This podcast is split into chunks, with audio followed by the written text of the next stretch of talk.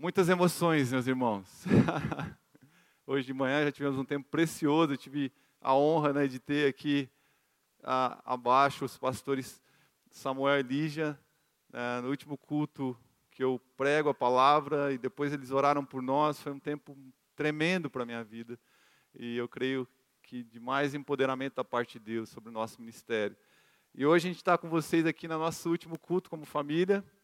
Eu, Fernando, os meus filhos estão lá na salinha. Uh, próximo sábado vamos estar indo para embarcando para Portugal, para ali levar um pedacinho de vocês para aquela terra. Amém? E, e, eu creio que vai ser poderoso esse tempo que a gente vai ter aqui hoje à noite. Na semana passada nós tivemos um culto tremendo. Quem esteve aqui nos dois cultos foi muito precioso. Eu desidratei de manhã, chorei tudo que eu podia, que não podia. À noite não tinha mais nem choro de tanto choramos, foi, foi tremendo a presença de Deus nesse lugar. E o pastor Davi trouxe uma palavra maravilhosa, que nos encorajou como família, eu creio que toda a igreja.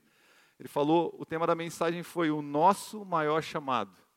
Se você não ouviu essa mensagem, eu quero uh, te dar o privilégio de você ouvir. Sabe como você pode fazer isso? Entrando no nosso canal no YouTube, assistindo essa mensagem que foi muito especial. Ele trabalhou quatro pontos e, e, ele disse dentro do tema, o nosso maior chamado, que o nosso chamado trata-se de uma ordem, não de um pedido. O id de Deus, o vão ao mundo de, de Jesus, o id de Deus sobre as nossas vidas não é uma sugestão, não é simplesmente uma, um convite, é uma ordem, é um chamado e é um privilégio. Porque o id de Deus é, significa o sim de Deus sobre as nossas vidas para falarmos do amor dele. E o, pastor Davi também falou que o sucesso desse empreendimento é certo porque o idealizador desse, desse empreendimento é Deus, então não tem como dar errado. Terceiro ponto, ele falou: a prioridade é fazer discípulos. Uh, fazer discípulos. Vai, é que você vá ao mundo e faça discípulos. E o, o quarto ponto que ele mencionou, o alcance é ilimitado, até os confins da terra. E foi muito especial que o pastor falou sobre sermos testemunhas de Cristo, sobre testemunharmos a respeito de Cristo. E quando o pastor ah, me convidou essa semana, no meio de tanta loucura que está acontecendo. Eu falei, eu preciso estar, é um privilégio estar aqui compartilhando a mensagem com a igreja, nos despedindo. Eu, Deus me acordou essa semana, de segunda para terça, na madrugada, para orar. Coloquei meu joelho no chão, comecei a orar, e, uma, e Deus me lembrou dessa frase do pastor na mensagem sobre sermos testemunhas de Cristo. E ao mesmo tempo eu comecei a orar e lembrar do, do alguns anos atrás da nossa conferência Manifesto. Eu não sei se alguns jovens participaram dessa conferência, você estava aqui na, na conferência Manifesto. Quem estava? Quem estava? Alguns jovens estavam, mais jovens uh, e, e, e, do que de manhã. Uh, e eu, eu creio que essa palavra manifesto e testemunhar, elas estão bem, bem, elas são palavras muito próximas. Nessa conferência de manifesto, eu lembro que a gente exortou os jovens, a gente estimulou os jovens a saírem pelas ruas de Londrina, a proclamarem, a testemunharem o Evangelho. Eu lembro que nós fomos em algumas partes da cidade, a gente fez alguns movimentos evangelizando com a intenção de, de fato, nós expormos aquilo que nós uh, cremos, aquilo que nós esperamos. Depois esse, essa conferência se transformou num, num, num, seminário e foi muito especial. Aliás, a palavra manifesto, ela, ela significa uma declaração divulgada publicamente com vários propósitos. A palavra manifesto significa revelar, expor, exprimir, declarar, publicar, dar-se a conhecer, abrir-se, expor a sua opinião. Manifestar significa algo evidente, algo perceptível, algo claro, certo, notório, inegável. Por isso que eu acho que, que essas duas palavras têm, têm uma relação muito forte, testemunhar e manifestar. O manifesto é um, é um, é, e o testemunhar é um produto final, é uma, é uma atitude final do que primeiro aconteceu dentro do nosso coração. É mais ou menos assim: algo acontece aqui dentro do nosso coração, uma verdade é, ela, ela é revelada ao nosso coração, ela se manifesta aqui, que nos leva a lutar. Algo acontece dentro do nosso ser primeiro, e depois a gente expõe isso, uh, a gente expõe essa, essa realidade para as pessoas uh, de forma pública. Por que, que eu estou falando dessa palavra manifestar? Porque hoje eu quero falar à igreja sobre um manifesto espiritual que precisa ocorrer dentro dos nossos corações. Eu creio que antes de manifestarmos Deus, Ele precisa se manifestar em nossas vidas. Eu creio que não seremos um manifesto se a presença de Deus não se manifestar em nós em primeiro lugar. Por isso, o tema da mensagem hoje é o manifesto de Deus em nós. Diga comigo, o manifesto Deus em nós. Quando Deus se manifesta em nós, eu creio que tudo muda. Se a gente, a gente já, eu já dei algumas definições da palavra manifesto, como revelar, expor, mostrar, declarar, apontar. Quando Deus se revela a nós, quando Deus ele, ele, ele, ele expõe a, tua, a presença dele às nossas vidas, ele, quando Deus eh, se mostra a nós, quando Deus declara a palavra sobre nós, algo muda, nós somos curados, nós somos libertos, nós somos santificados e nós somos enviados com uma nova dimensão de poder, de autoridade, de discernimento e capacidade. Quando você é cheio do Senhor, meu irmão, quando a presença dele te toma, você passa a caminhar debaixo de uma autoridade que transcende a autoridade dessa terra.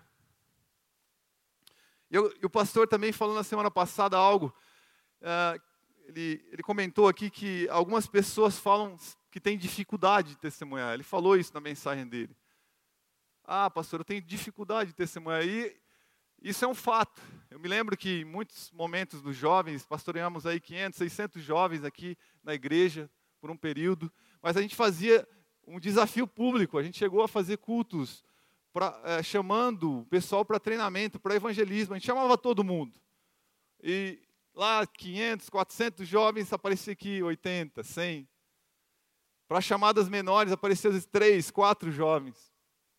E alguns diziam assim: ah, pastor, esse ministério não é meu, ministério de, de, uh, de testemunhar, de manifestar, porque eu não estava pedindo para o cara ir, simplesmente ser, ir com a gente para ser aquele evangelista poderoso, não, era para simplesmente ir conversar com, com pessoas e falar daquilo que Jesus tem feito no coração delas ou apenas ficar em pé, dando um sorriso. A gente pode testemunhar de tantas formas. É, mas alguns fala, falam isso. Mas eu quero te falar algo nessa noite. João capítulo 7, versículo 37 e 39. João capítulo 7, versículo 37 a 39. O texto já está projetado ali. Ah, diz assim o versículo 37: No último e mais importante dia da festa, Jesus levantou-se e disse em alta voz: Se alguém tem sede, venha a mim e beba. Quem crer em mim, como diz a Escritura, do seu interior fluirão rios de água, de água viva. Ele estava se referindo ao Espírito que mais tarde receberiam os que nele crescem. Até então, o Espírito ainda não tinha sido dado, pois Jesus ainda não fora glorificado. Versículo 38, repetindo: quem crer em mim, como diz a Escritura, do seu interior fluirão rios de água viva. Ei, meu irmão, essa palavra, essa mensagem, essa promessa é para nós. Crer é igual a fluir. O Espírito já, nos, já, já foi nos dado, o Espírito deseja se manifestar continuamente em nós. E quando nós estamos cheios do Espírito, quando ele se manifesta no nosso interior, nós, ele não produz algo em nós que se limita simplesmente a nós. Ele não, ele não, ele não, ele não, quando ele se manifesta em nós, ele não dá a nós uma, um, um, um poder ou uma autoridade que, que, que, está limitada simplesmente à nossa vida. Não, ele, ele dá infinitamente mais. Ele, ele, dá, ele, dá um, ele, dá, ele dá uma autoridade maior, ele faz com que a gente transborde. Vou, mas não sou eu que estou dizendo isso, igreja, é a palavra. É a Bíblia que está falando aqui. Quem crê em mim, como diz a Escritura, do seu interior fluirão rios de águas vivas, rios de água viva. Isso fica muito claro em Atos capítulo 2, o Espírito vem sobre os apóstolos. Eles são cheios do Espírito. A palavra fala que ali eles são cheios do Espírito. Em Atos capítulo 4, versículo 20, eles estão pregando com autoridade, eles já receberam o Espírito. Jesus sobe aos céus, deixa o Espírito, eles têm, eles vivem a manifestação do Espírito na vida deles, eles começam a pregar a palavra, eles começam a pregar com coragem, com ousadia, com intrepidez. Eles começam a falar, milhares de pessoas começam a receber Cristo, e ali acontece que, que muitas pessoas vão se achegando e eles começam a ser impedidos de falar da palavra. E aí em Atos capítulo 4, versículo 20, eles falam assim: Nós não podemos deixar de falar do que vimos e ouvimos, vocês estão tentando, tentando barrar a nossa vida, vocês estão tentando, vocês doutores da lei, vocês ah, fariseus, estão tentando nos impedir, estão tentando nos prender, nos encurralar, mas nós estamos cheios, a nossa vida está tão cheia que nós não podemos reter isso somente para nós, nós estamos transbordando e nós não podemos deixar de falar daquilo que temos visto e ouvido. Repita comigo, igreja, o que Deus quer fazer através de nós começa dentro de nós. Segundo Timóteo capítulo 1, versículos 7 e 8. O apóstolo Paulo está ali falando com Timóteo, indiretamente à igreja também, falando a nós, essa mensagem também cabe a nós nesses dias. E no versículo 7, o apóstolo Paulo está falando a Timóteo, pois Deus não nos deu espírito de covardia, mas de poder, de amor e de equilíbrio. Portanto, não se envergonhe de testemunhar do Senhor, nem de mim, que sou prisioneiro dele, mas suporte comigo os sofrimentos pelo Evangelho, segundo o poder de Deus. No versículo 8, Paulo está ali exortando Timóteo, ele está chamando Timóteo a não se envergonhar, a suportar os sofrimentos pelo Evangelho. O apóstolo está convidando, chamando Timóteo e a igreja, porque não hoje, a manifestar a sua fé de forma corajosa. No versículo 8. Mas no versículo anterior, ele, ele, ele dá uma chave para que você consiga fazer isso. Porque não é na nossa força que nós fazemos as coisas no reino de Deus, meu irmão. Não é na nossa força que nós construímos as coisas no reino de Deus, na casa de Deus. Nós trabalhamos com uma força diferente. Nós trabalhamos de uma maneira diferente como povo de Deus, se temos entendimento de que somos filhos de Deus, nós, nós temos que ter uma perspectiva diferente ao caminhar sobre essa terra e a construir coisas. E ele diz no versículo 7: Pois Deus não nos deu, e algumas versões falam, pois Deus, não, pois Deus não tem nos dado, não tem dado espírito de covardia, mas Ele nos deu, Ele tem dado poder. Diga comigo: poder, amor, e equilíbrio. E a palavra poder aqui significa dunamis, no original. O pastor Davi mencionou essa palavra no culto passado. Dunamis significa ah, uma, o poder de liberar milagres, habilidade de produzir coisas excepcionais que não seriam possíveis com a sabedoria humana, com o poder humano. O dunamis é algo, é, é algo que está acima do poder dessa terra é um poder que não tem fim, é a onipotência de Deus se movendo na terra e se movendo através de nós. Eu, sabe, sabe, meus irmãos, eu queria abrir um parênteses aqui, queria te convidar a fazer algo comigo. Daqui uma semana a gente vai estar indo lá para a cidade de Aveiro, a região central de Portugal, e eu creio que o Dunamis de Deus vai percorrer naquelas ruas através das nossas vidas. Essa igreja, parte dessa igreja vai estar caminhando nas ruas de Aveiro. Histórias dessa igreja vão ser contadas nas ruas de Aveiro. Histórias de homens e mulheres de Deus dessa casa vão ser contadas nas padarias de Aveiro, nas academias de Aveiro, nas, nas escolas de Aveiro. Eu quero que os irmãos ali da, da mídia projetem a foto da, da cidade que um dia vocês vão visitar lá para fazer um culto com a gente. Amém?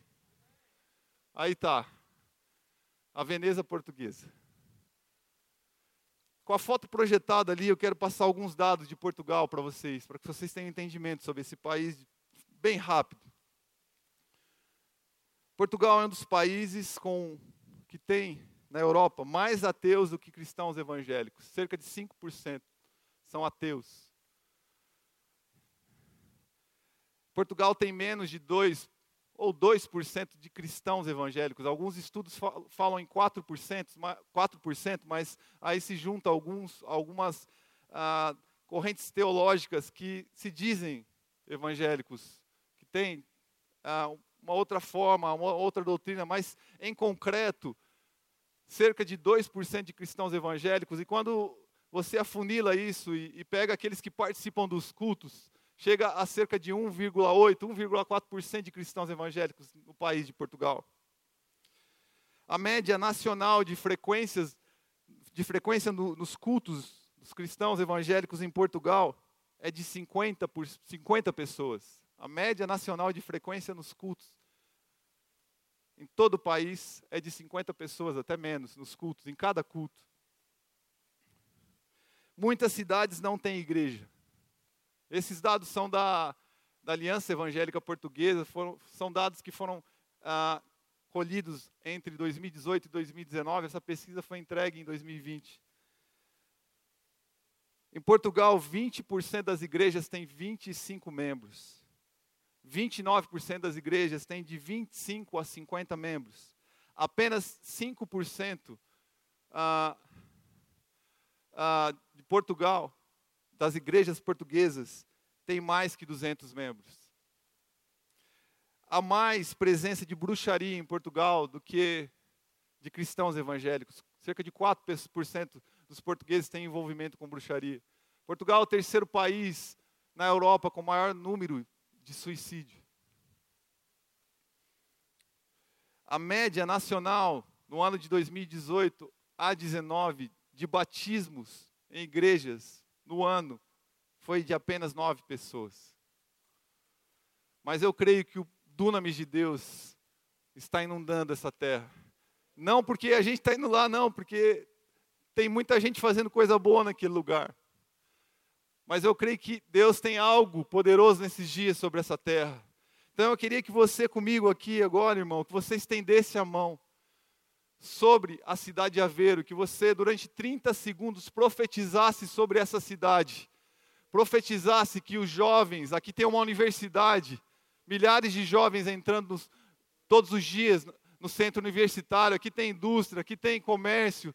Nós vamos orar agora. 30 segundos você vai profetizar salvação, Oh Senhor, nós declaramos sobre essa cidade, como corpo de Cristo, como igreja nova aliança, o poder, o dunamis de Deus invadindo as ruas dessa cidade, o dunamis de Deus alcançando os perdidos dessa cidade, Senhor.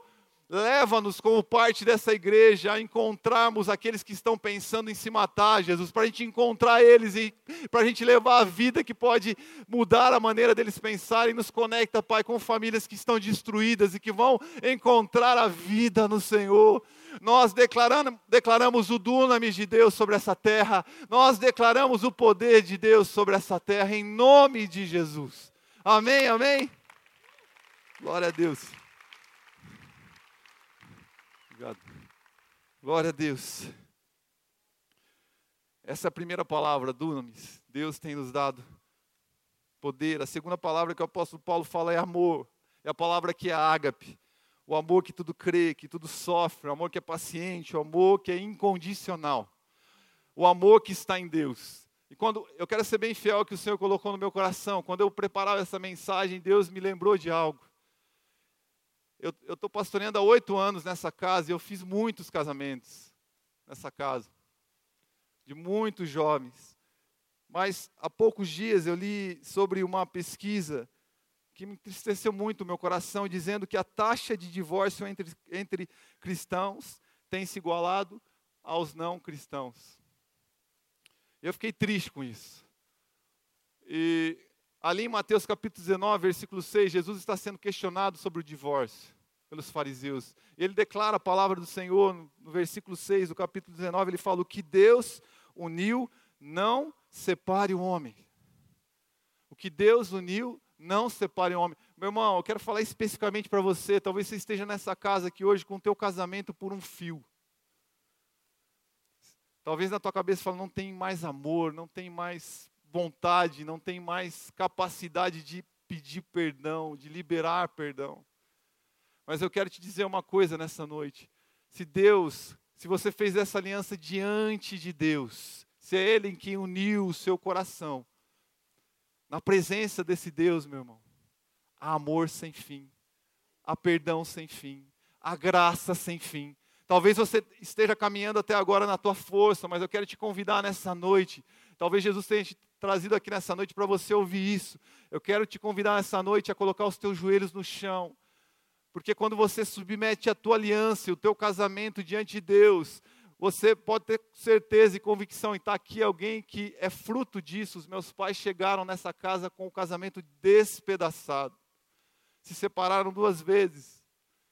mas eles encontraram o amor que é infinito, o amor que é incondicional, o amor que tudo crê, que tudo suporta, que tudo espera. Meu irmão, Deus nos une, e se Ele nos une, nele sempre nós vamos encontrar o poder e o amparo suficiente para nós passarmos por todas as tribulações dentro de um casamento.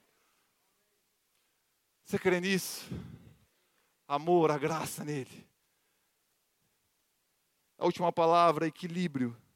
E a palavra equilíbrio aqui significa chamado à estabilidade de mente, autocontrole. Tem uma relação com, com sabedoria, com disciplina, com tomarmos decisões sensatas, porque nós temos aquele que é o próprio saber. Eu creio, meu irmão, que antes da gente oferecer algo de Deus na nossa casa, na nossa família, no nosso emprego, a gente precisa antes receber algo de Deus no nosso coração. Antes de oferecermos Deus, nós precisamos receber de Deus. Nós precisamos ter as convicções bem definidas no nosso coração. Eu escrevi uma frase aqui que homens de Deus fazem grandes coisas porque estão agarrados a Deus. E Deus entrega a eles do seu poder e do seu caráter. Eu quero falar sobre dois pontos onde eu creio que Deus quer se manifestar em nossas vidas nesse dia e por toda a nossa vida. Primeiro lugar, o primeiro aspecto da nossa vida onde Deus quer se manifestar é na nossa mente, na nossa razão. A mente, ela representa a nossa razão, a, a inteligência, onde nós construímos o conhecimento. No dicionário, a palavra mente significa faculdade de entender, de pensar reflexiva e afetivamente. Entendimento, cognição. Trata-se de uma faculdade do cérebro que permite ao ser humano reunir informações, analisá-las analisá e extrair as conclusões e decidir. A mente representa o nosso centro de inteligência, onde nós fazemos as nossas produções intelectuais eu imagino a nossa mente como uma sala de inteligência, uma sala de justiça. Como naqueles filmes, naqueles seriados de, de investigação, onde os casos mais difíceis são levados, e aqueles, aquele, aquele caso é levado até aquela sala, eles chamam as pessoas mais inteligentes, os mais capazes, cada um com a sua função, e eles começam a colar as fotos daquele caso na parede. Quem já viu essa, esse filme assim? E eles começam a traçar as estratégias que eles vão tomar, os passos que eles vão, vão dar. São passos minuciosos, são decisões pequenas, até que se chegue à solução daquele caso. Sabe, meu irmão, a gente precisa tomar grandes decisões e pequenas decisões. Eu quero te dizer algo nessa, nessa, nessa noite, perdão, sobre o privilégio que nós temos de ter nessa sala da, da justiça aqui, nessa sala da inteligência, nós temos o privilégio de ter a presença do Pai, do Filho e do Espírito Santo conversando com a gente, colocando as fotos nas paredes e dizendo: vamos por aqui, não faz isso, vai por ali.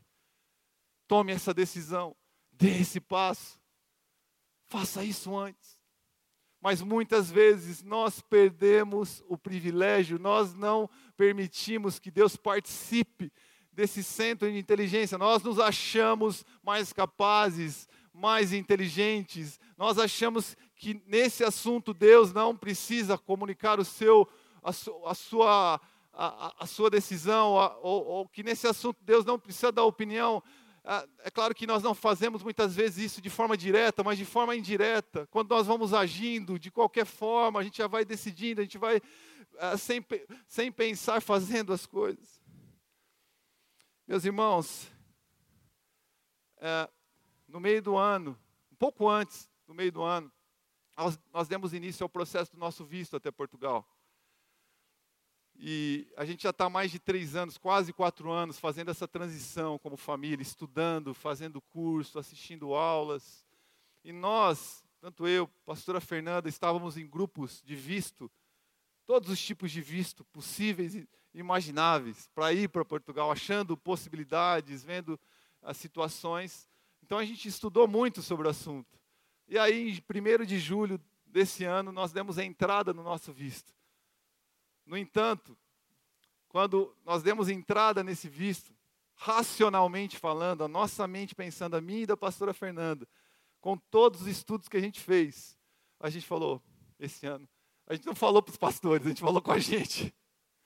A razão, o racional. Fernanda, esse ano nós não vamos. Meus irmãos, todos os grupos que a gente estava, as pessoas seis meses, sete meses, três meses, quatro meses, esperando a saída do visto. 1 de julho nós demos a entrada no visto ali no consulado. Eles tinham 60 dias úteis para nos responder. Quando deram 57 dias corridos, meus irmãos, 57 dias corridos, não úteis. Eu chego no meu escritório aqui, tem um plástico em cima da minha mesa, eu achei que era uma encomenda que eu tinha recebido quase. Ah, chegou aqui na igreja, eu abro aquele plástico, o meu passaporte está lá dentro. E lá, nas últimas páginas, está colado visto de residência. 57 dias corridos.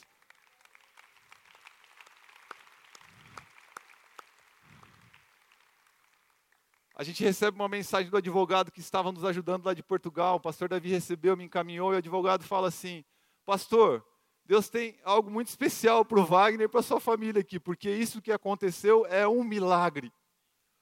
Nós estamos numa pandemia, isso foi completamente fora, um ponto completamente fora da curva. Mas eu esqueci de falar antes, contei o milagre antes de falar, de falar o posicionamento. Eu e a Fernanda estávamos falando, não vai dar, não vai dar. Uma hora nós decidimos, como, como família, nós vamos orar, nós vamos crer. Esse projeto é de Deus, é sobrenatural, não é nosso. O presbitério orou por nós, os pastores tocaram as nossas vidas. E nós mudamos a nossa maneira de pensar, meus irmãos, a, a maneira de pensar de um cristão é diferente. E quando nós mudamos a nossa maneira de pensar, Deus liberou os pensamentos dele sobre nós. Por isso eu quero ler com vocês Isaías capítulo 55, versículos 7 ao 9. Ali o profeta Isaías está falando ao povo de Deus que o ímpio abandone o seu caminho, e o homem mau os seus pensamentos, volte-se ele para o Senhor, que terá misericórdia dele, volte-se para o nosso Deus, pois ele perdoará de bom grado, pois os meus pensamentos não são os pensamentos de vocês, nem os seus caminhos são os meus caminhos, declara o Senhor. Assim como os céus são mais altos do que a terra, também os meus caminhos são mais altos do, que os seus caminhos, e os meus pensamentos mais altos do que os seus pensamentos. Quando o profeta Isaías aqui, é, quando Deus diz através do profeta Isaías sobre homens ímpios e maus, ele está falando sobre as pessoas do povo de Deus que estavam no meio da Babilônia, que estavam vivendo sob o jugo daquela terra, vivendo o jugo de maus pensamentos, vivendo debaixo do jugo de maus pensamentos. E aí Deus convoca aqueles homens a abandonarem aqueles maus pensamentos. Voltem-se para mim, voltem-se para mim. Volte os seus pensamentos para mim. O Deus que estava governando a mente daqueles homens naquela terra que era a Babilônia, e hoje nós estamos numa grande Babilônia tantas informações, tantas coisas tentando bombardear a nossa mente, tentando confundir a nossa fé. E essa, esse povo estava vivendo debaixo desse jugo de promiscuidade, de heresias. E Deus estava convocando, chamando, volte-se para mim, porque isso que vocês estão vendo aí é muito raso diante daquilo, dos pensamentos que eu tenho para vocês. Os meus pensamentos são muito mais altos do que, do que esses pensamentos que vocês têm. Eles estavam vivendo talvez sob o jugo dos pensamentos de um mundo que tem como, como Deus o dinheiro, o poder, a influência, a profissão, a luxúria, outras coisas, enchendo a mente daquelas pessoas. Mas Deus está nos chamando a voltar os nossos pensamentos a Ele, a voltar o nosso entendimento a Ele. Filipenses capítulo 2, versículos 5 ao 8 diz assim: seja a atitude de vocês a mesma de Cristo Jesus. E a palavra atitude aqui, no original, também significa dirigir a mente para algo, ter o mesmo pensamento, concordar, pensar, ser do mesmo pensamento. É como se o apóstolo Paulo estivesse dizendo aqui: seja o mesmo, a mesma maneira de pensar de vocês, que a, maneira de pensar de vocês seja igual a de Cristo. E a maneira de pensar de Jesus Cristo está ali a partir do versículo 6, que embora sendo Deus, não considerou que o ser igual a Deus era algo que devia apegar-se, mas se esvaziou a si mesmo, vindo a ser servo, tornando-se semelhante aos homens e sendo encontrado em forma humana, humilhou-se a si mesmo e foi obediente até a morte e morte de cruz. Deus está nos chamando nessa noite, igreja, a entregarmos os nossos pensamentos ao senhorio dele. E ter a mente de Cristo significa, igreja, não se apegar, se esvaziar, servir e obedecer. Jesus era o Filho de Deus, ele tinha toda a autoridade nos céus, mas ele decidiu se esvaziar para fazer a vontade do Pai. Ele decidiu pegar toda a sua glória e deixar de lado para que o Pai fosse glorificado. Ele se esvaziou, ele não se apegou ao seu título, ao seu poder, mas ele decidiu se esvaziar diante de Deus, se humilhando, dizendo aquele que quer ser o primeiro que sirva. Essa é a mente de Cristo, meu irmão. É algo tão simples, mas é algo tão difícil de vivermos. Nós estamos constantemente vivendo sobre essa terra com uma mente quase que completamente tomada pelas coisas dessa terra, pelo entendimento dessa terra. Lá em 1 Coríntios capítulo 15, esse versículo não está aí. Versículo 19 fala assim: a nossa esperança em Cristo só vale para essa vida, nós somos as pessoas mais infelizes do mundo. Quando Cristo está falando, quando a palavra está falando que os pensamentos de Cristo, que a mente de Cristo é, é ela produz um coração que se esvazia, que se entrega, ela está falando sobre nós, está dando uma chave que para que nós possamos ser cheios das coisas do céu, para que nós possamos caminhar debaixo da autoridade de Jesus, nós precisamos nos livrar, nós precisamos esvaziar a nossa mente de tanta porcaria, de tanto engano, de tantas ideologias e deixar que Cristo fale sobre nós. 1 Coríntios capítulo 2, versículo 14 a 16 diz, está ali o texto, quem não tem o Espírito não aceita as coisas que vêm do Espírito de Deus, pois lhes são loucura e não é capaz de entendê-las porque elas são discernidas espiritualmente. Mas quem é espiritual discerne todas as coisas, e ele mesmo por ninguém é discernido, pois quem conheceu a mente do Senhor para que possa instruí-lo? Nós, porém, temos a mente de Cristo. Eu ouvi uma frase do pastor Davi Lago que eu achei muito, muito profunda, muito interessante eu não, não, não vai ser projetado aqui, mas ele disse assim: a nossa mente, a nossa razão é marcada pelos efeitos do pecado e não pode chegar ao conhecimento pleno de Deus sem a ajuda divina. A nossa mente, a nossa razão é marcada pelos efeitos do pecado e não pode chegar ao conhecimento total de Deus sem ajuda divina. Somente com a ajuda de Deus, meu irmão, nós podemos fazer da nossa produção intelectual uma arma eficaz que manifesta o poder de Deus sobre a terra. A gente vive hoje numa geração que produz muita informação de forma acelerada, uma geração sagaz, uma geração muito inteligente, mas muitas vezes superficial em seus pensamentos e em seus conceitos. Muitos jovens estão aí manifestando as suas ideias, as suas ideologias, mas de fato nem entendem o que eles estão fazendo, nem sabem o que é de forma profunda. Mas eu quero te dizer algo nessa noite, meu irmão. Nós temos a verdade, nós conhecemos a verdade, e essa verdade pode mudar pessoas.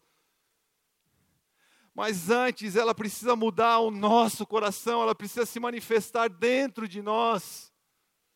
A palavra de Deus é uma espada afiada. A palavra de Deus diz que Jesus Cristo é a verdade, conhecereis a verdade e a verdade vos libertará.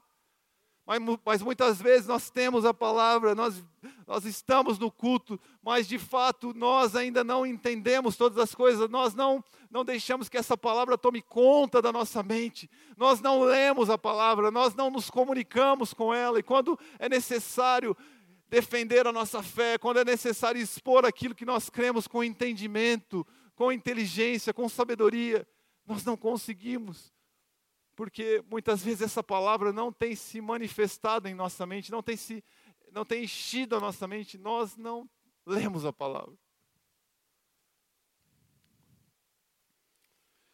Talvez você esteja aqui nessa noite e exista dúvida no seu coração, questionamentos, confusão com relação à palavra, com relação a estar neste lugar. Eu quero que você coloque a tua mão, que a igreja coloque a mão na sua mente, na sua, na sua cabeça, eu quero que você ore por sua mente. A mente é o lugar onde nós produzimos entendimento. A mente é o lugar onde nós discernimos as coisas. E quando o Espírito Santo toca a nossa mente, a Bíblia diz em João capítulo 16, versículo 8, que o Espírito Santo nos convence do pecado, da justiça e do juízo.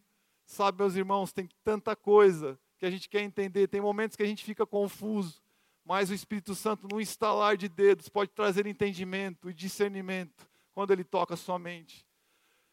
Nós oramos agora, Deus, por toda confusão, Pai, por toda dúvida. Caia por terra. Uma pessoa que tem uma experiência com o Espírito Santo jamais ficará refém daquele que só tem argumentos. Uma pessoa que tem uma experiência com a palavra de Deus jamais ficará refém de um sistema mentiroso.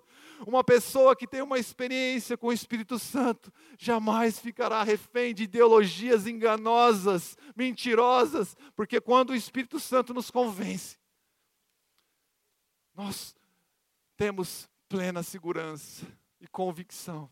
Aleluia. Glória a Deus. Deus quer se manifestar na nossa mente e Deus quer se manifestar em nosso coração. É o segundo ponto que eu quero trazer à igreja. O coração é o conjunto das faculdades emocionais, a sede da afetividade, caráter e índole. Esse é o significado do dicionário. Conjunto das faculdades emocionais, sede da afetividade, caráter e índole. O coração é o centro das nossas emoções. Tudo passa por aqui. Alegria, tristeza, amor, ódio, esperança, desesperança, amargura, gratidão, felicidade, desânimo. Eu fiz um, um estudo rápido e, e os psicólogos falam que existem mais de 350 tipos de sentimentos nosso coração. Os sentimentos podem nos construir, igreja, mas também podem nos destruir. Em um segundo, em, em um instante, ou de forma gradativa. Por isso que Deus, sabendo disso, Ele quer tomar conta do nosso coração. Ele quer ter todo o nosso coração. Muitos homens e mulheres de Deus foram destruídos por conta dos seus sentimentos enganosos. Adão e Eva, o desejo do poder, de obter algo proibido. Sentimentos tomaram conta do seu coração. Sansão, suas paixões, sua luxúria, que o cegou. Sentimentos. Saul. Falei aqui hoje de manhã, era para Saul ter enfrentado Golias, talvez. Ele era o rei. Ele era o cabeça, ele era o homem de Deus que tinha sido ungido por Deus. Ele tinha autoridade. Se ele colocasse o joelho dele, dele no chão e orasse, Deus lhe daria autoridade, eu creio. Mas ele foi covarde, ele deixou que a incredulidade, a apatia tomassem conta do seu coração. Judas deixou que a ganância tomasse conta do seu coração. Ananias e Safira também, o orgulho os consumiu. Em dias normais, esses homens tiveram que tomar decisões, no entanto, deixaram que as suas emoções os controlassem. Deixaram que as suas emoções decidissem por eles e não Deus decidisse por eles. Mas alguns homens e mulheres de Deus resolveram buscar Deus de todo o coração e o encontraram, meus irmãos. E aí eu me lembro da história de Abraão, ao levar o seu filho Isaac para ser sacrificado. Eu comecei a pensar nisso. Ele recebe ali em Gênesis capítulo 22, a palavra diz: E Deus provou Abraão, e Deus pôs a prova, Deus tentou Abraão. E a palavra tentar ali no original não é no sentido de induzir ao mal, é no sentido de provar a qualidade. Este é o significado dessa palavra provar ali. Deus estava provando a qualidade do coração de Abraão por meio dessa prova. Esse homem recebe essa prova de Deus e ele não foi papum, foram três dias, somente no terceiro dia ele está subindo com o seu filho, com a lenha, com o fogo, quem tem filho aqui pode imaginar isso, os pensamentos, as emoções, a, a oscilação no coração deste homem. Ele era um homem normal, natural, como eu e você. E ali ele coloca o filho dele no altar, ele pega aquela faca, ele estende o braço, e no momento que ele vai fazer o que Deus lhe pede para fazer, Gênesis capítulo 22, versículo 11 ao 14, a palavra diz: Mas o anjo do Senhor o chamou do céu: Abraão, Abraão. Eis-me aqui, respondeu Abraão. Versículo 12: Não toque no rapaz, disse um anjo. Não lhe faça nada. Agora sei que você teme a Deus, porque não me enganou, não me negou, perdão, seu filho, o seu único filho. Abraão ergueu os olhos e viu um carneiro preso pelos chifres no arbusto. Foi lá, pegou e sacrificou como holocausto em lugar de seu filho. Abraão deu àquele lugar o nome de o Senhor proverá. Por isso até hoje se diz, no monte do Senhor se proverá. Eu quero que você repita uma frase comigo forte nessa noite. Diga assim comigo: sempre haverá provisão. Quando o nosso coração está em Deus. Fala de novo assim: sempre haverá provisão. Quando o nosso coração está em Deus. Deus é o nosso provedor, meu irmão. Sabe, nós como família, em todo esse processo que a gente está vivendo, de mudança, de, de começar, de vender as nossas coisas, de ir para uma outra nação, nós passamos por muitos momentos, igrejas. Nosso coração, nosso sentimento. Sentimentos que vieram para muitas vezes nos, nos desanimar, para nos desencorajar, e que nós, como família, decidimos colocar o nosso coração em Deus na nossa casa, a gente decidiu falar para os nossos filhos sobre o privilégio de entregar a vida deles para o Senhor. Nós decidimos fazer isso diante do Senhor. Eu tenho falado para os meus filhos, que privilégio, Pedro, Sara, que vocês estão tendo de, de servir ao Senhor. Que privilégio Deus nos deu de implantarmos uma igreja, de darmos a nossa vida em favor do seu reino. Que honra! Tem tanta gente nessa terra, mas Deus olhou para nós e Ele nos escolheu. Que alegria existe no nosso coração. E a gente começou a trabalhar isso com o nosso coração. E é, nós vamos para Portugal, Pedro e Sara, vai ser legal. Nós vamos servir ao Senhor. Meus irmãos, eu quero contar algo para vocês. No último final de semana, em quatro dias, eu não estava nem vendendo mais o meu apartamento. Já estava alugado praticamente. Mas aí passa uma pessoa lá no, na, na recepção, ah, na portaria, uma corretora junto com, com um investidor, e, e ah, queremos comprar um apartamento, e aí ah, o porteiro falou, ah, tem o Wagner, tinha dado telefone para ele há mais de um ano, não sei quanto tempo, eu acho que ele está vendendo. Aí essa mulher me manda uma mensagem a corretora, você está vendendo seu apartamento? Aí eu, ah, não estou, aluguei e tal. Mas quando você está pensando, eu mandei um valor que quase para não vender assim. Muita, muito maior do que eu venderia o ano passado. Ela me responde assim: é, ele quer fechar o um negócio, quer comprar à vista. Em quatro dias, meus irmãos, nós vendemos nosso apartamento à vista. Não tem como eu contar todos os detalhes, eu não tenho tempo. Mas quando nós recebemos o visto também no meio do ano, terça-feira nós recebemos o visto em 57 dias, quinta-feira, estava tentando vender meu carro há dois anos, o adesivo já estava quase caindo lá atrás. Eu decidi, falei, uma, quinta-feira, eu falei, ah, vou renovar o meu OLX aqui. Renovei, 10 horas da manhã, 11 horas, já tinha nove mensagens querendo ver meu carro. 11h20 tinha um cara aqui na igreja. Ele entrou no escritório, sentou comigo e falou: Tá fechado. Eu estava procurando esse carro faz tempo, cara. E aí eu atualizei no LX, apareceu o seu carro, está aqui, um Pix no valor do carro. Ele me fez um Pix, eu olhei o Pix caindo no meu, na minha conta, eu falei, não, Deus, isso aqui não é verdade, não é possível. Nesse valor, o cara fazer um Pix à vista, em 20 minutos o cara comprar um carro que eu estava tentando vender há dois anos. A provisão de Deus. Quando seu coração está em Deus, sempre haverá provisão. Eu poderia ficar aqui contando tantas coisas que Deus tem feito, meus irmãos, milagres tão poderosos. Nosso Deus é bom. Sabe, meus irmãos, nós vamos passar por momentos duros, difíceis. Assim como Davi passou ali. Segundo Samuel, capítulo 12, conta a história de quando ele pecou contra Deus. Com Betseba, matou um homem. Ele estava sentindo dores terríveis, ele estava com seu coração quebrado. Foi confrontado pelo profeta Natan, pelo pecado que ele tinha cometido. Ele poderia, quem sabe, se esquivar da presença de Deus, ele podia, poderia talvez se revoltar. Ele era o rei, ele tinha toda a autoridade. Quem é você, Natan, para me questionar? Eu tenho autoridade para fazer o que eu quiser. Mas ele fala: Eu pequei.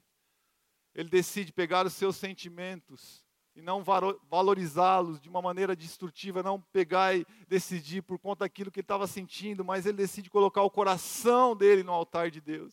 E aí ele diz no Salmo 51, onde ele está rasgando o coração dele perante Deus, ele diz assim: os, sacrifícios que agradam a Deus são um espírito quebrantado, um coração quebrantado e contrito, ó Deus, não desprezarás. Davi se apresentou diante de Deus com o coração quebrado, meu irmão. E Deus não o desprezou. Sabe, a gente vai viver momentos de dor, momentos de tensão. Nós vamos errar, meus irmãos. Mas se nós colocarmos os nossos corações diante do Senhor, Ele vai se manifestar em nossas vidas. A dor e o sentimento não podem nos paralisar, meu irmão. Nós não podemos ser guiados por nossos sentimentos por nossas dores, nós precisamos nos achegar diante de Deus e falar: Deus, eis aqui as minhas dores, eis aqui os meus sentimentos, eles não são meus, eu entrego eles ao Senhor, eu quero viver aquilo que o Senhor tem para mim. Tem muita gente que quer viver um evangelho de paz e amor, sabe, meu irmão? Tudo bom, tá tudo legal, esse evangelho que é bom, mas evangelho não é isso, meu irmão. Não é só isso. O Evangelho é você viver em paz e amor, mesmo em meio à dor e o sofrimento, tendo a convicção de que Cristo é maior e que seu propósito é eterno. As tensões vão, vão, vão, vão vir como barreiras, as, os obstáculos vão, vão, vão se colocar à sua frente, vão parecer tão grande, tão forte, tão quase que não, eu não vou conseguir transpor isso, isso é muito grande, eu não tenho capacidade eu sou fraco.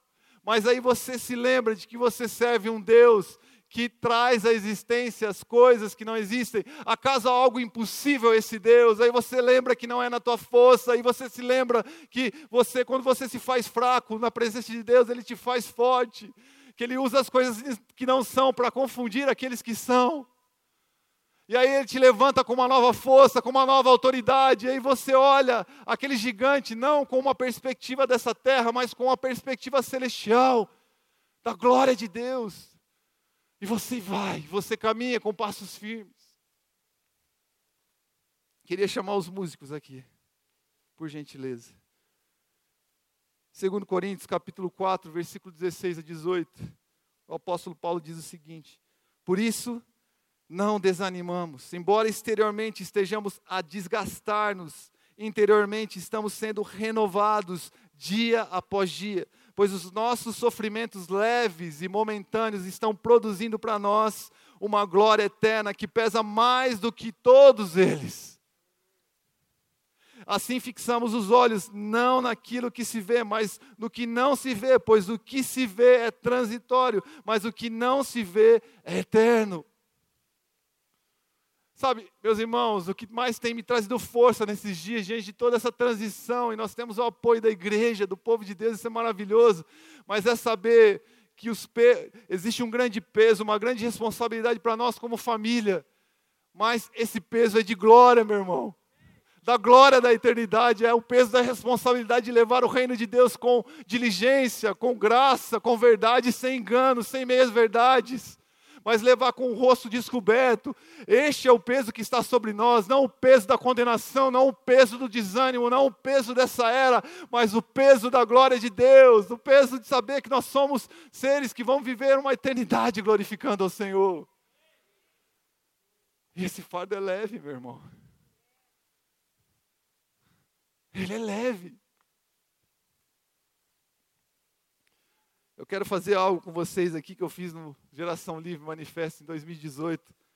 E eu só preguei a palavra, essa palavra, por conta dessa, dessa dinâmica que eu quero fazer com vocês aqui nessa noite.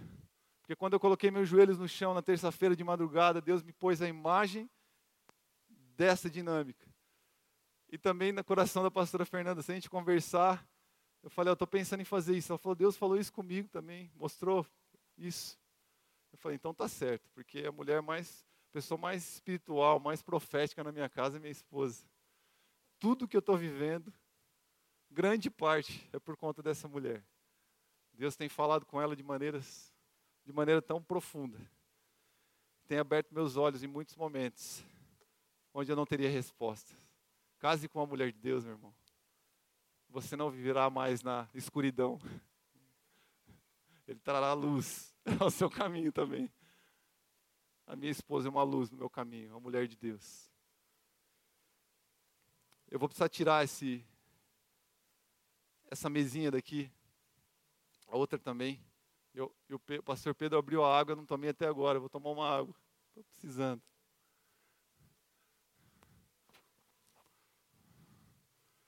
Meus irmãos, quero ser sincero, Estela, pode entrar, por favor.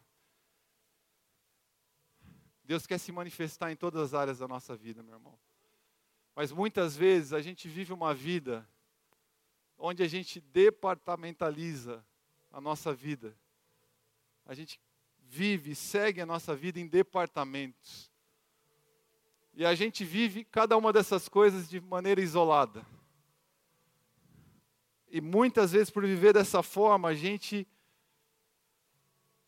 não deixa que Jesus é, participe das decisões, a gente não deixe que Jesus invada aquele departamento da nossa vida. Embora Jesus esteja na rotina da nossa vida, embora Jesus faça parte da nossa vida, muitas vezes ele não faz parte de tudo da nossa vida. A gente meio que trata em alguns aspectos da nossa vida, a gente permite de forma parcial que Jesus toque a nossa vida. Então, deixa eu te explicar aqui algo.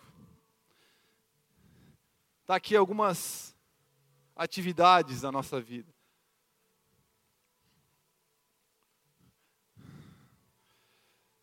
Jesus está tá certo. Eu ia mudar essa cadeira. Jesus, família, igreja, trabalho, lazer. Algumas vezes a gente está aqui no trabalho e a gente vive o trabalho, a gente está aqui, a gente precisa trabalhar e falar: Jesus, eu estou aqui no trabalho agora, dá um tempo. E Jesus está aqui. Eu pedi para trazer esse pano vermelho, porque no teatro, sempre quando fala de Jesus, né? Você vai fazer um teatro de Jesus, você quer resolver a situação, identificar, você joga um pano vermelho e um branco. Tá tudo certo. Então aqui está Jesus. A gente é bem crente, a gente precisa ter. Está aqui Jesus. E Jesus está aqui. A gente vive com os nossos amigos. Jesus está ali e nós estamos aqui com os nossos amigos. A gente está olhando para ele, meio que flertando, a gente sabe o que está tá no coração dele, mas muitas vezes a gente não permite que ele nos use aqui com os nossos amigos. A gente não consegue testemunhar, a gente não consegue falar, a gente não consegue viver, porque Jesus não faz parte de tudo aqui. Ele está de forma parcial. E aí, às vezes, a gente está em Jesus, como a gente está em Jesus aqui hoje na igreja. Nós estamos cheios de Jesus aqui hoje. Culto, pastor pregando, louvor tocando, e a gente está aqui na igreja, tão cheio de Jesus, envolto em Jesus, que a gente some, olha, ninguém vê mais a gente. A gente vira um crente poderoso dentro da igreja. as pessoas olham, ou oh, glória. Estamos envoltos numa nuvem de glória. Mas daí, quando nós vamos para o trabalho, Jesus está distante desse lugar. As pessoas nem sequer sabem que você canta sobre Jesus, que você lê a Bíblia, que você é um crente. Jesus está no mesmo patamar de todas as outras coisas, meus irmãos. Ele é mais uma atividade na sua agenda, ele não é a atividade. O problema não está nessas coisas, o problema é quando essas coisas estão no mesmo patamar de Cristo. E quando Cristo, quando essas coisas são tão importantes quanto Cristo. Quando ele não é o mais importante. Às vezes a gente está, irmão, assim, a gente tenta viver assim, ó. Ah, eu preciso mais de Jesus, eu, eu, eu não está suficiente. E aí você faz malabarismo. E aí, parte do seu corpo está em Jesus, mas a tua cabeça está no dinheiro. Você está no culto cantando, louvando ao Senhor, mas a tua cabeça está no dinheiro. No negócio que você vai fazer amanhã, no trabalho que você não tem, e você vive um malabarismo cristão, você começa a se esticar, ah, eu quero viver tudo ao mesmo tempo, eu quero ser bom em todas as coisas, mas Jesus já tem a resposta para todas as coisas, está aqui, você sofre, gasta sua energia tentando se esforçar para viver uma vida dividida. E Jesus não quer ser dividido com ninguém, Ele não divide a sua glória com ninguém. Ele é o único ele é o princípio, Ele é o início, Ele é o meio, Ele é o fim. E o desejo de Cristo, sabe qual é, meu irmão? É que todas essas coisas, amigos, fazer, trabalho, dinheiro,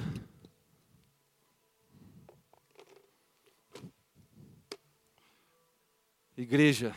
E quando eu falo de igreja aqui, eu falo da estrutura, dos cultos da própria igreja também, família. Todas essas coisas estejam debaixo da autoridade dele. E que ele esteja acima de tudo, que nada se compare a ele. Porque quando você faz isso, meu irmão, o sangue dele está todas essas, sobre todas essas coisas, o sangue dele filtra todas as suas decisões. Não existe nada mais importante que Cristo. E daí, quando as pessoas olharem para vocês, elas não vão ver uma pessoa dividida, separada, elas vão ver o sangue de Cristo, a marca de Jesus vai ficar evidente, porque Ele está acima de todas as coisas. Quando nós tentamos viver uma vida dividida, separada, nós não fazemos nada muito bem, meu irmão. Nós vivemos em sofrimento, mas quando nós entendemos que em Cristo está tudo que nós precisamos, quando nós permitimos que o nosso coração, que em nosso coração Cristo se manifeste, o seu sangue nos cobre, a sua presença nos envolve, a gente passa a caminhar numa nova perspectiva. Sabe qual que é essa perspectiva, meus irmãos? Essa aqui. Deus te faz caminhar em lugares altos. E aqui não significa que eu estou em cima de Jesus, que eu sou mais importante. Significa que Ele é o meu sustento, Ele é a minha base. E nesse lugar eu consigo ver nos lugares altos, eu consigo ter o entendimento dos pensamentos de Deus que são mais altos do que os meus. Nesse lugar a minha vontade está submissa a todas as outras coisas, está submissa, perdão, à vontade de Jesus. Todas as outras coisas estão submissas à vontade de Jesus. Não é mais o meu trabalho que fala, não é mais a, a minha família que fala, não é mais a igreja, não é mais o dinheiro, é Jesus. Tudo está nele. Tudo é sobre ele. Talvez isso seja muito distante para você que está aqui nessa noite, entender a profundidade disso que eu estou te falando. Mas está aqui alguém que tem, junto com a minha família, entregue tudo para ele. Meu irmão, deixa eu te falar uma coisa. Nós nunca, nunca, jamais vamos dar mais do que Deus. Nunca vamos conseguir. Ele entregou o seu único filho para morrer por nós. Ele nos amou primeiro, antes que o amássemos. Queria te convidar a ficar em pé e a cantar essa canção, deixar Jesus falar o teu coração.